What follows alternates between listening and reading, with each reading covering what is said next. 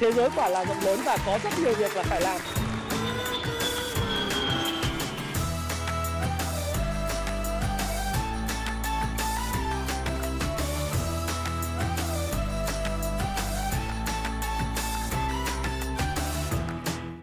Hi, xin chào tất cả các bạn. Chào mừng các bạn đã quay trở lại với channel của Thái Phạm. Và 8 giờ tối ngày Chủ nhật hôm nay, ngày 6 tháng 3, chúng ta lại cùng gặp nhau trong chuyên mục Nhịp đập thị trường. Và chủ đề của tuần ngày 6 tháng 3 là tôi muốn chia sẻ với các bạn, đó là dòng tiền thông minh tiếp tục luân chuyển đều trong bối cảnh VN Index đi ngang, chỉ số đi ngang và dòng tiền thông minh tiếp tục luân chuyển đều. Trước mỗi video của mình thì luôn luôn có một cái tuyên bố trách nhiệm của tôi đầu video, bởi vì video của tôi sẽ tiếp cận không chỉ những người đã đăng ký kênh của tôi mà sẽ còn tiếp cận với những người mới, đủ các thể loại và đủ các lứa tuổi khác nhau. Những cái người mới này thì cũng là lần đầu tiên bên Thái Phạm, cho nên tôi có một tuyên bố trách nhiệm, đó là gì? Video của tôi là video mà nhằm phục vụ mục đích để mà giúp cho các bạn đọc các cuốn sách, hướng dẫn đọc sách của Happy Life, rồi đưa những quan điểm, những góc nhìn mang tính chất cá nhân của tôi về vấn đề liên quan thị trường tài chính, chứng khoán, thị trường cổ phiếu vân vân, để cho các bạn tham khảo. Và tôi có thể sai, tuy vậy quan điểm tôi sẽ góp cho các bạn rất nhiều góc nhìn về vấn đề bạn quan tâm bạn nhé. Và bạn hãy chịu trách nhiệm về hành vi mua bán của mình, dù sai là đúng, lời hay lỗ. Đối với lại thị trường tài chính của quốc tế, về thị trường chứng khoán Mỹ trong tuần vừa rồi thì các bạn cũng thấy rằng là cái căng thẳng Nga và Ukraine về cơ bản nó vẫn chiếm sóng chủ đạo trên các cái mặt báo. Các mặt báo của phương Tây thì luôn luôn dành một cái thời lượng rất lớn để khai thác những thông tin liên quan đến chiến sự Nga và Ukraine. Tuy vậy thì trên thị trường chứng khoán Mỹ, tất cả những cái nỗ lực cho thấy là sau khi hình thành điểm ST theo cái phương pháp làm giàu từ chứng khoán của Richard Wyckoff VSA ấy, thì các bạn sẽ thấy rằng là sau khi hình thành một cái điểm ST ở đây thì nó đang nỗ lực tạo đáy. Và những cái cây nến mà đóng cửa của cái ngày thứ 6 và trong tuần thì nó cũng thấy rằng là thị trường chứng khoán Mỹ thứ nhất là cũng đang bước vào cái xu hướng là downtrend, đang ở trong xu hướng downtrend và nó cũng nỗ lực tạo đáy sau khi hình thành cái điểm ST. Tương tự như vậy thì các bạn có thể nhìn thấy đối với lại S&P 500 hay là chỉ số Nasdaq, chỉ số Nasdaq 100 là 100 công ty công nghệ có ảnh hưởng lớn nhất của nước Mỹ trong rổ chỉ số của Nasdaq 100. Và chúng ta cũng nhìn sang cái chỉ số mà có thể đánh giá được cái mức độ hấp dẫn của thị trường chứng khoán Mỹ đối với nhà đầu tư, đó chính là cái lợi suất trái phiếu chính phủ Mỹ 10 năm. Thì các bạn nhìn lợi suất trái phiếu chính phủ Mỹ 10 năm thì đang ở cái mức là 1,736% và đang ở cái xu hướng là correction và test lại cái ngưỡng hỗ trợ. Thì thực tế ra thì nếu như mà cái lãi suất trái phiếu chính phủ Mỹ mà giảm thì thường là cái nhu cầu liên quan đến cái trái phiếu chính phủ Mỹ nó sẽ tăng. Điều đó thì dòng tiền nó sẽ chuyển bớt từ chứng khoán và các tài sản rủi ro sang các cái tài sản rủi ro ít hơn như là trái phiếu. Thế thì chúng ta thấy rằng là sau khi vượt đỉnh thì bao giờ cũng thế, sau khi vượt đỉnh lên mức là 2,1% thì cái lợi suất trái phiếu chính phủ Mỹ luôn luôn nó sẽ có cái xu hướng điều chỉnh trở lại. Và điều đó thì mức độ hấp dẫn của trái phiếu chính phủ Mỹ có vẻ như là đã tăng cao đối với lại nhà đầu tư. Và họ chuyển bớt tiền từ chứng khoán nơi bất ổn hơn sang cái trái phiếu chính phủ để nắm giữ trong một thời gian. Thì điều này cũng không có gì bất ngờ. Và trong thời gian tới nếu như là cái đà tăng của lãi suất trái phiếu chính phủ Mỹ tiếp tục được duy trì thì chứng khoán Mỹ nó sẽ quay trở lại mà thôi. Do đó thì tôi nghĩ rằng là cái câu chuyện là khi mà cái cổ phiếu Mỹ nó bị sụt giảm bởi các cái tác động mà trong đó có tâm lý liên quan chuyện là Fed nâng lãi suất 5 lần trong năm 2022, rồi cái tác động của địa chính trị, cái tác động địa chính trị thì không quá lớn nhưng nó là cái tác động chất xúc tác về mặt tâm lý, thì nó đã làm cho cái cổ phiếu của Mỹ nó có những cái sự điều chỉnh. Thì cái lợi suất trái phiếu chính phủ nó cũng thể hiện phần nào cái tâm lý đó. Và thực tế ra thì theo tôi thì cái căng thẳng Nga và Ukraine xứng đáng được gọi là cái saga cô dâu 8 tuổi 1000 tập, mới trải qua được khoảng độ 10 ngày thôi. Thì cái điều này nó sẽ thổi bùng cái giá năng lượng và khả năng đẩy thế giới vào vào một cái chu kỳ siêu lạm phát mới.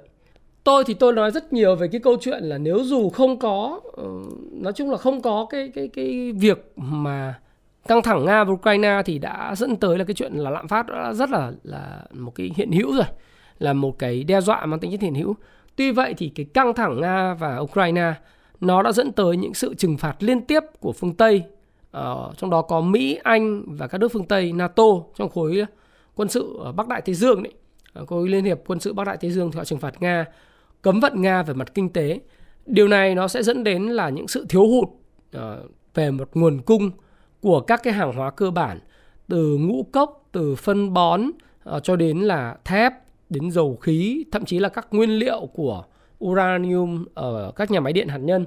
Nó sẽ đẩy thế giới vào cái chu kỳ siêu lạm phát trong bối cảnh mà Trung Quốc hiện nay thì vẫn duy trì cái chính sách Zero Covid. Đấy. Mặc dù là thông điệp gần đây của Thủ tướng Trung Quốc đã nói rằng là chúng tôi sẽ nới lỏng hơn các cái biện pháp phòng chống Covid. Tuy vậy thì ông cũng nói rằng là sẽ không thái quá.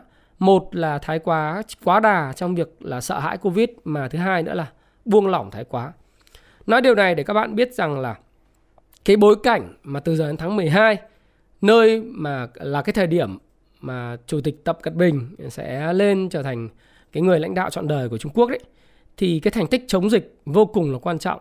Do đó thì cái câu chuyện mà chúng ta sẽ thấy rằng là thế giới sẽ bị thiếu hụt nguồn cung về dầu lửa, về năng lượng, về lương thực, thực phẩm, về phân bón hay là các cái hàng hóa cơ bản khác, nó sẽ tiếp tục kéo dài, và giá cả nó cộng với cái nguồn cung tiền lớn trên thế giới, nó sẽ khiến cho giá cả nó sẽ tiếp tục ở mức cao, và thế giới sẽ khả năng sẽ tiếp tục rơi vào cái chu kỳ siêu lạm phát mới. Và giá dầu thì theo dự báo của rất nhiều những cái thành viên của các cái tổ chức về hedging về dầu khí trên toàn thế giới, ở đây là có cả London, có cả là Mỹ, thì đều dự báo là giá dầu có thể đạt đến $200 một thùng. Thì tôi chỉ dự báo là giá dầu khả năng lên $150 một thùng. Thì thời điểm vừa rồi ấy, lúc mà đưa ra dự báo đấy thì giá dầu nó ở khoảng đâu tới là khoảng $101. Thì trong tuần vừa rồi thì giá dầu đã tăng là khoảng 20%. Các bạn nhìn nhé, lúc mà tôi dự báo với các bạn làm cái video mà sau đó tôi có ở Sapa livestream cho các bạn ấy, thì giá dầu nó đâu khoảng $101. Thì tuần vừa rồi thì giá dầu sẽ đã đóng cửa là $117.96 một thùng dầu, tức là tương ứng với mức tăng là 21,28% trong một tuần. Và mức này liệu nó có phải là cái mức mà đã là cái ngưỡng gọi là climax top, tức là tăng vút lên ấy, tăng cao trào hay chưa? Thì đến thời điểm này thì không ai có thể khẳng định được. Mặc dù là về mặt đồ thị thì thấy rằng là cái việc tăng giá nhanh trong một tuần thì nó nếu khi nó giảm thì nó có thể nó cũng có sự giảm rất là mạnh. Tuy vậy thì các bạn cũng thấy rằng là trong cái bối cảnh mà Nga và Mỹ đang xung đột, Nga và phương Tây đang xung đột thông qua một cái cuộc chiến proxy ở Ukraine đó, thì những cái cuộc cấm đoán về năng lượng, đấy, phương Tây hiện nay đang muốn cấm năng lượng của Nga. Hiện nay là Ukraine thì đang thúc đẩy là bên NATO và Mỹ là cấm luôn, cấm vận dầu lửa của Nga, rồi chê là NATO là hèn kém, yếu đuối. Đấy. Và những cái sự thay thế năng lượng Nga thì không thể thay đổi trong một thời gian ngắn được, và điều này nó sẽ làm nguồn cung hạn chế. Và theo ông Scott Sefiel, giám đốc điều hành công ty khai thác dầu đá phiến lớn nhất Mỹ, ông Pioneer Natural Resources, ông nhận định rằng nếu phương Tây thông báo sẽ cấm dầu và khí đốt của Nga thì giá dầu sẽ tăng lên $200 một thùng. Và có thể như vậy, và rất dễ tăng lên mức $150 đến $200 một thùng. Thế cái này thì tôi cũng đã có những cái dự báo và tôi cũng chia sẻ với các bạn cách đây khoảng hơn một tuần rồi. Đấy. Và theo ông Sefiel thì Mỹ không thể thay thế dầu thô từ Nga trong năm 2022. Muốn thay thế thì cũng phải từ từ. Đồng thời là nhấn mạnh rằng là sẽ mất nhiều tháng để dầu đá phiến của Mỹ mới thúc đẩy được sản lượng của Mỹ. Nó không dễ để thúc đẩy sản lượng, bởi vì là không thể thay đổi được kế hoạch. Kế hoạch thì phải mất từ 2 đến 3 năm mới thực hiện được. Mà bởi vì đối với ngành đá phiến của Mỹ thì ngay cả có thêm giàn khoan thì cũng phải mất đến 6 đến 8 tháng mới có được sản phẩm. Các bạn thấy là không dễ đâu. Cái thứ hai nữa là trong cái chính sách tranh cử của ông Joe Biden ấy, thì các bạn nhớ là ông Joe Biden và con trai của ông ta, con trai ông thì là một trong những cổ đông rất là lớn, đấy, rất là lớn của một cái công ty sản xuất pin xe điện và năng lượng xanh. Kể cả chủ tịch của Hạ viện Mỹ là bà Nancy Pelosi cũng vậy, đúng không? Thì mọi người đang rất ủng hộ cái năng lượng xanh. Và chính sách tranh cử của ông Joe Biden và Đảng Dân Chủ đó là giảm phụ thuộc vào năng lượng hóa thạch. Điều đó rất đúng trong cái dài hạn. Tuy nhiên trong ngắn hạn thì cái dầu thô nó vẫn là một cái nguồn năng lượng không thể thay thế được toàn thế giới. Nếu các bạn nhìn cái số lượng xe xăng chạy bằng xăng dầu đang được bán ra mới mỗi một năm trên khắp thế giới thì nó ngày càng nó tăng lên. Đâu có giảm đi đâu. Việt Nam mình cũng thế. số lượng xe bán ra xăng dầu nó tăng lên, xe điện được bao nhiêu đâu, không bao nhiêu. Nó nhiều liên quan đến hạ tầng, liên quan nhiều thứ mà sự tiện lợi của cái xe điện nó cũng chưa cao. Đấy.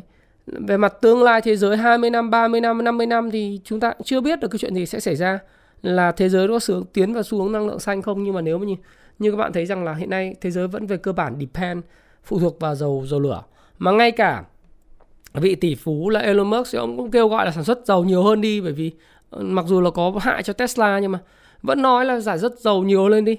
Nhưng mà muốn sản xuất ở đâu đơn giản đâu. Mà giờ đòi cấm cái nguồn cung cấp khí đốt và cái năng lượng của Nga thì tôi nói thật với các bạn là cái điều này là vô cùng là khó. Đấy. Thì cái giá nó tăng, cái giá năng lượng nó tăng rất là mạnh, nó tăng 20%. Giá ga tự nhiên ấy, sau khi nó tạo hai mô hình hai đáy thì nó đã tăng lại. Giờ lên 4, đây là giá ga tự nhiên tại Mỹ. Bây giờ Mỹ là nếu mà châu Âu và cấm cái khí LNG, khí hóa lỏng tự nhiên của Nga thì Mỹ là ảnh hưởng lợi. Bởi vì ra Đức là bây giờ phải xây dựng các cái cảng nhập cái khí tự nhiên của Mỹ. Đấy. Mà nhập khí tự nhiên thì bây giờ cũng không phải xây phát là có nhập được ngay.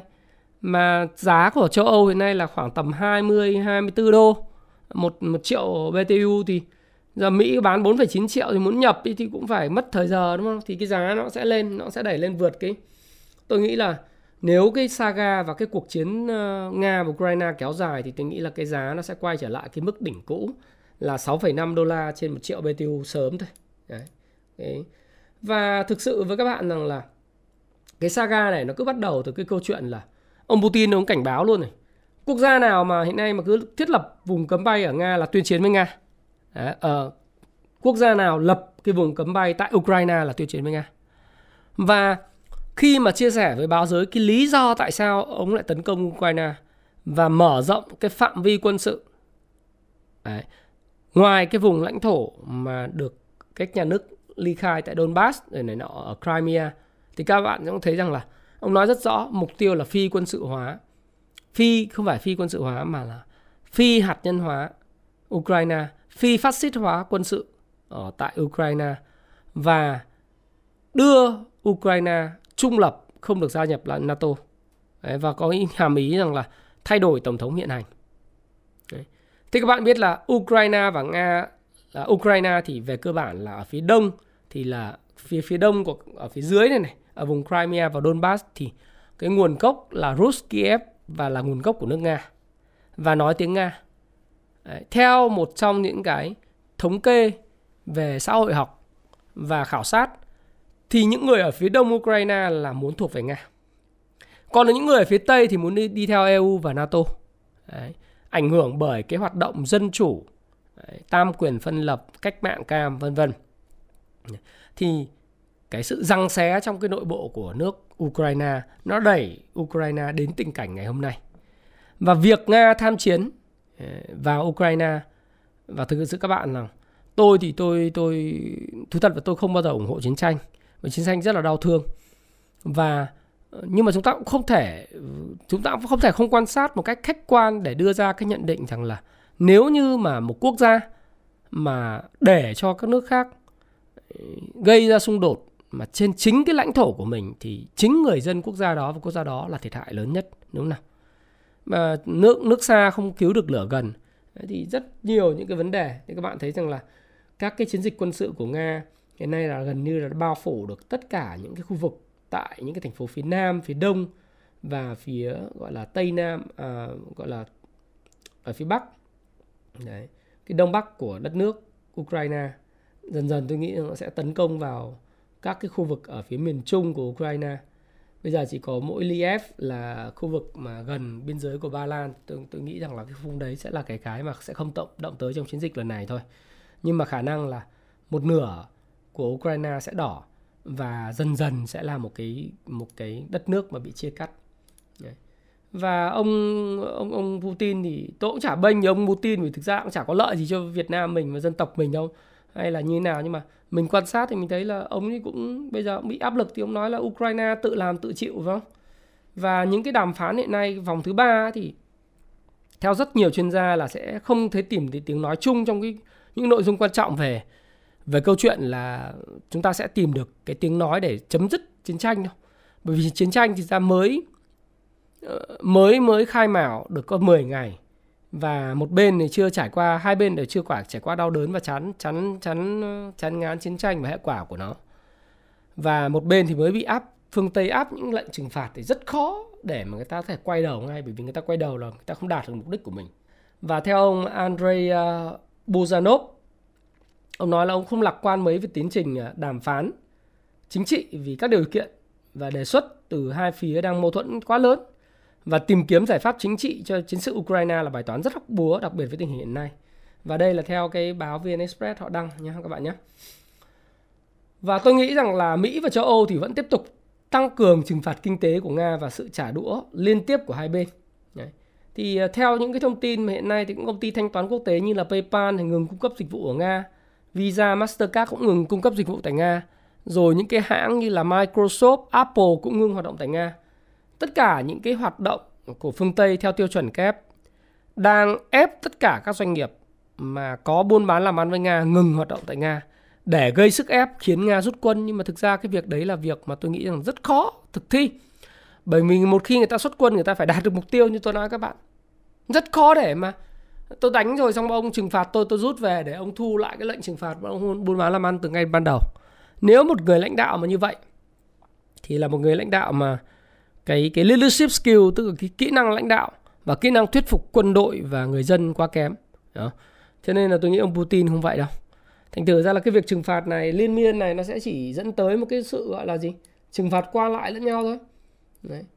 EU thì Ủy ban châu Âu EC, cái ông Ursula von der Leyen nói rằng là cần phải thoát khỏi sự phụ thuộc vào khí đốt và dầu mỏ than đá của Nga bằng cách là thông qua đa dạng hóa và sử dụng năng lượng và chuyển đổi năng lượng. Cái bà này bà nói vậy nhưng mà thực ra nó đâu phải đơn giản trong một ngày hai.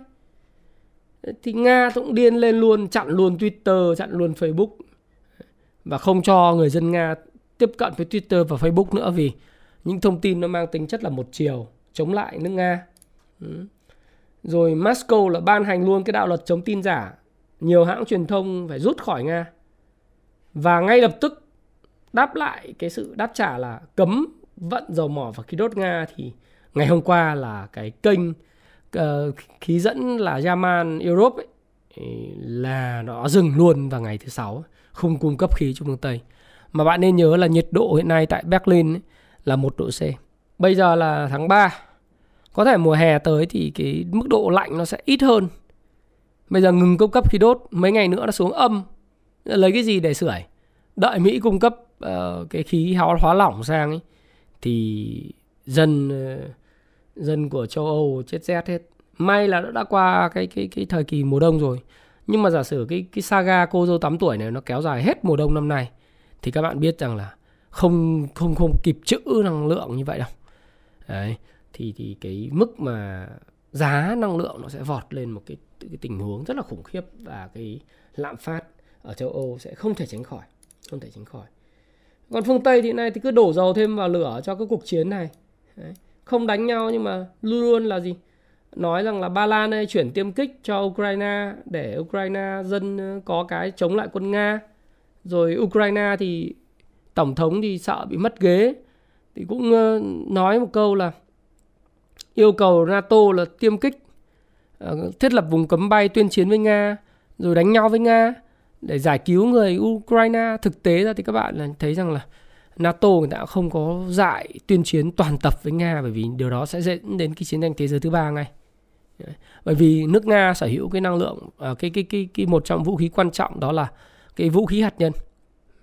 Không thể là vì Ukraine mà để xảy ra chiến tranh thế giới thứ ba được.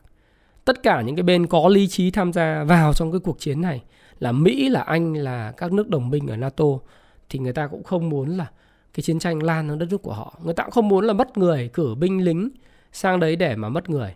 Cho nên đáp lại những lời kêu gọi tôi nghĩ là của Tổng thống Ukraine thì nó chỉ là cái lời kêu gọi suông thôi. Và người ta hưởng lợi từ những cái cuộc mà chiến tranh trên chính cái đất nước của mình, chính đất nước của Ukraine. Do đó thì tôi mới thấy rằng là hôm qua tôi có xem một cái video của Thượng tướng Nguyễn Chí Vịnh. Thì ông có nói về cái học thuyết mà cái chính sách 30 của chúng ta, của Việt Nam đấy. Đó là không liên minh quân sự, không cho lập căn cứ quân sự ở trên Việt Nam và không sử dụng lãnh thổ của quốc gia mình để chống lại nước thứ ba. Đó là điều mà chúng ta rất là may mắn. Và đấy là cái mà nó mang lại cái sự hòa bình của bất cứ một đất nước nào bên cạnh một nước lớn. Anh không có năng lượng, anh không có năng lượng hạt nhân, anh không có vũ khí hạt nhân, anh không thể đối đầu trực diện được. Anh cũng không có nhiều tài nguyên giống như Iraq và Iran để mà có thể tài trợ cho những chương trình quân sự lớn. Thì bây giờ chiến tranh công nghệ cao, chiến tranh về vũ khí công nghệ cao, chiến tranh về sinh học, chiến tranh về các cái loại vũ khí lớn thì bây giờ chỉ tranh thủ ngoại giao và giữ vị trí trung lập thôi. Việt Nam thì là bỏ phiếu trắng, đúng không? Và chúng ta bày tỏ quan ngại sâu sắc với cái chuyện mà giống như là Thượng tướng Nguyễn Chí Vịnh nói, nó không đúng của quốc tế. Thì tôi nghĩ rằng là các bạn nên xem cái video đó. Và thực tế rằng là cái 30 này, tôi nghĩ rằng là Ukraine cần phải học và rút ra được bài học. Bởi vì thực ra chính bản thân họ là người thiệt hại nhất. Họ cứ kêu gọi là NATO giúp, họ kêu gọi đồng minh của các nước phương Tây giúp. Ai mà giúp, việc của mình còn lo chưa xong, lo giúp gì các bạn. Đánh nhau trên đất nước của Ukraine thì Ukraine thiệt, chứ đâu có, NATO đâu có thiệt. NATO còn bán được vũ khí mà. Bây giờ nó thúc đẩy là tất cả các quốc gia hiện nay là ông Putin nó chỉ trích lệnh trừng phạt phương Tây luôn, và tất cả những cái biện pháp như này là cái hành động hung hăng như này thì rất là nguy hiểm. Nó đẩy chiến tranh lên cao. Và thực tế với các bạn là bây giờ tất cả hệ quả là cái khủng hoảng này nó châm ngòi cho một cái kỷ nguyên xung đột kinh tế mới và thậm chí là xung đột quân sự. Trung Quốc hiện nay cũng tăng cái ngân sách quốc phòng lên thêm 7,1% trong năm 2022. Đức tăng ngân sách quốc phòng tăng gấp đôi so với năm 2021 này. Áo, Ba Lan này, các nước ở khu vực gần biên giới của Ukraine và gần biên giới phía Nga, Phần Lan các thứ là cũng sẽ phải tăng cái ngân sách quân đội lên. Rồi thậm chí là cả các quốc gia lớn như Pháp, Ý, tưởng chừng là rất xa nhưng họ cũng sẽ tăng ngân sách quốc phòng. Ai là người hưởng lợi? Dĩ nhiên người sản xuất vũ khí lớn nhất thế giới hưởng lợi. Đấy, Anh, Mỹ thôi. Động cơ của các loại vũ khí thì các bạn biết là động cơ của gì? Rolls-Royce là nhiều. Máy bay động cơ Rolls-Royce nhiều lắm của Anh. Đấy thì Lockheed Martin này nọ các thứ thì tất cả các quốc gia tăng cường vũ khí, có thể là mua nguồn của Nga, có thể mua nguồn của Mỹ, nhưng mà thường Nga đang bị cấm vận kinh tế thế này thì người ta sẽ mua của Mỹ nhiều. Đấy. Thì cái khủng hoảng này khởi đầu cái kỷ nguyên xung đột kinh tế mới và trang bị về vũ khí thì tôi nghĩ rằng cuối cùng là vẫn là gì? Là 30, là sự trung lập. Tất nhiên là vừa phải có sự đất nước phải cường thịnh, kinh tế và quân sự. Đấy, nhưng mà cái chính sách ngoại giao khéo léo và khôn khéo khi mà đứng trước một cái cường quốc thì nó là một trong những cái mà đảm bảo cái sự thịnh vượng hòa bình trên toàn lãnh thổ và sự khôn ngoan lợi ích của dân tộc. Thì các bạn nên coi cái video mà của Thượng tướng Nguyễn Chí Vịnh để trả lời phỏng vấn. Tôi thấy đấy là một trong những cái video cực kỳ hay các bạn ha. Rồi, thì thực tế ra tôi nói với các bạn rằng là giá dầu nó sẽ lên đến $100 một thùng thôi.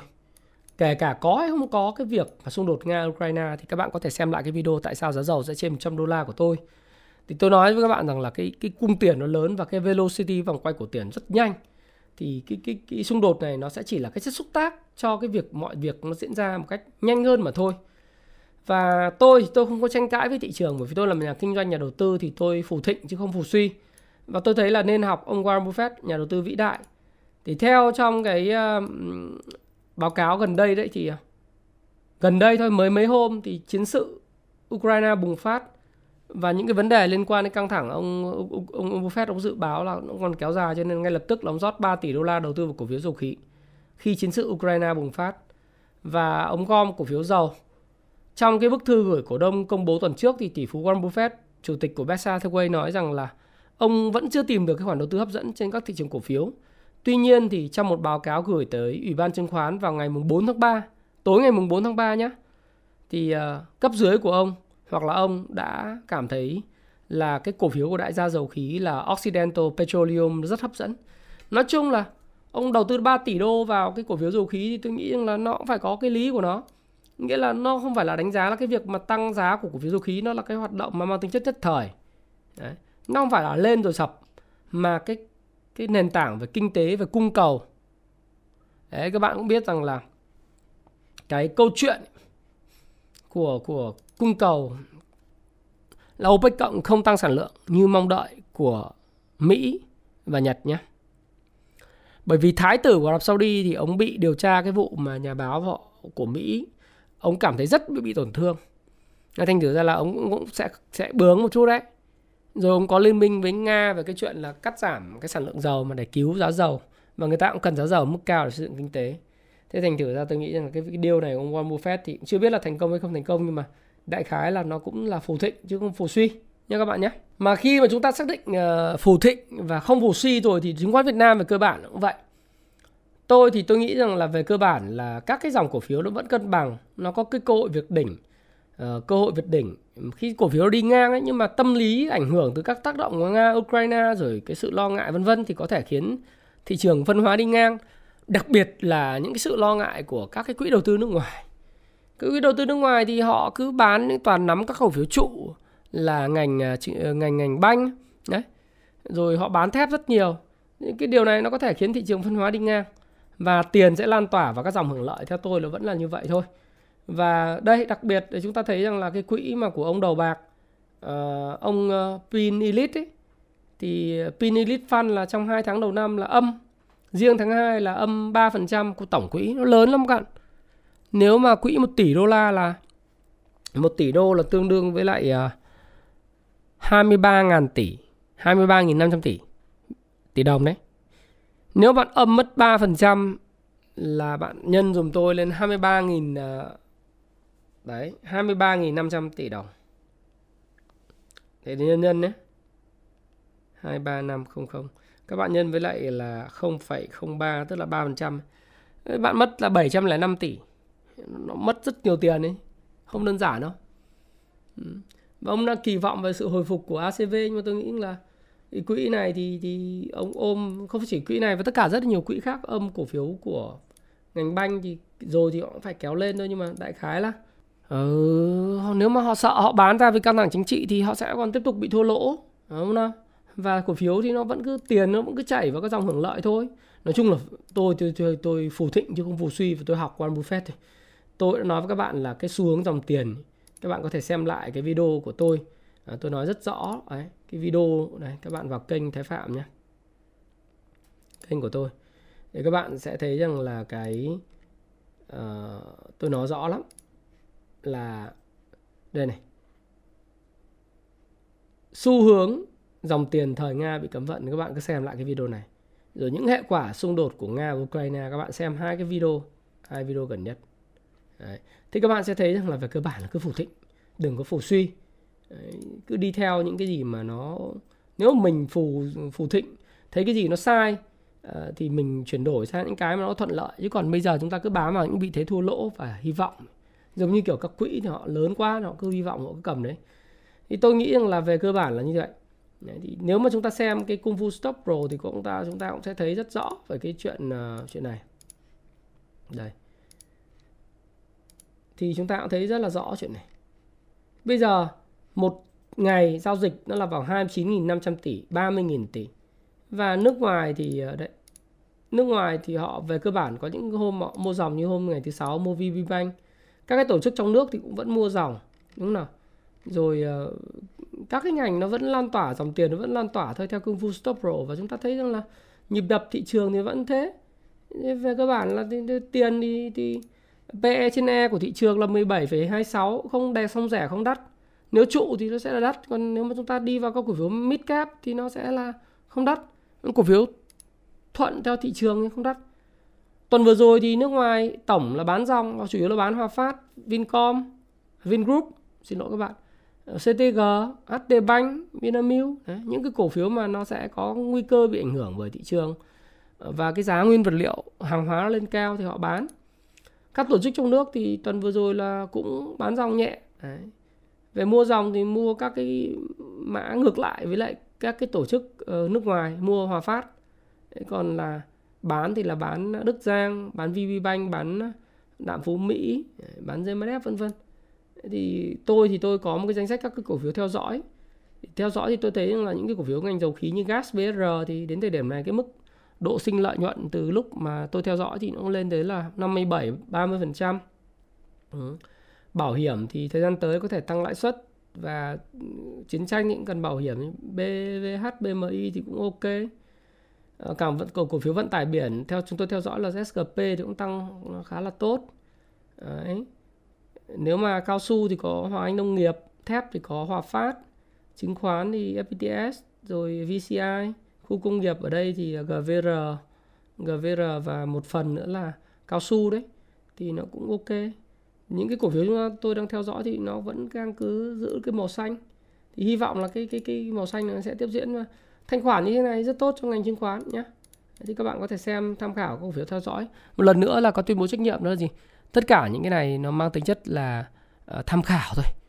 Các bạn mua bán gì, các bạn trên 18 tuổi hết rồi, các bạn hãy chịu trách nhiệm về hành vi mua bán của mình, lời lỗ nhé.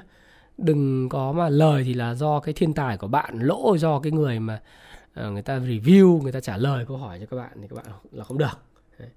Và năm ngoái thì như tôi nói các bạn là nghẽn lệnh từ giờ đến hết tháng 7, phải đến tháng 7 mới hết nghẽn lệnh. Thì năm nay là lúc nào thanh khoản đấy, các bạn nhìn thanh khoản năm nào ngày nào cũng 20 mấy 29 30 nghìn tỷ.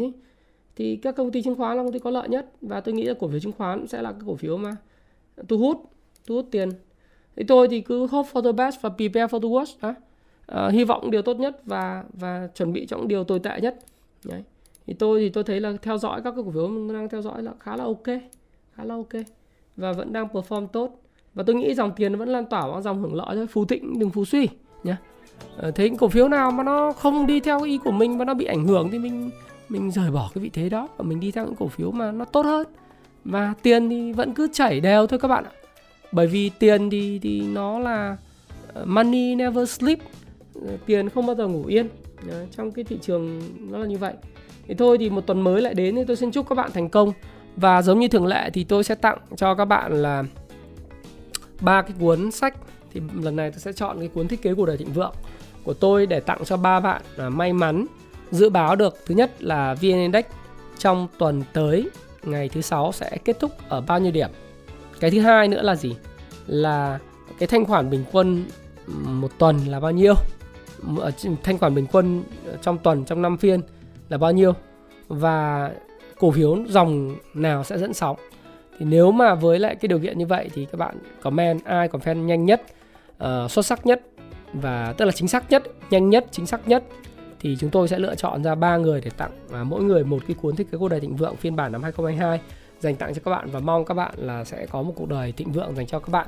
Thì review cuốn sách này thì video ngày hôm qua tôi đã review rồi, các bạn có thể xem trở lại, và xin chúc các bạn thành công và có một tuần mới phù thịnh, không phù suy, và thật gặp nhiều may mắn trong cái cuộc sống.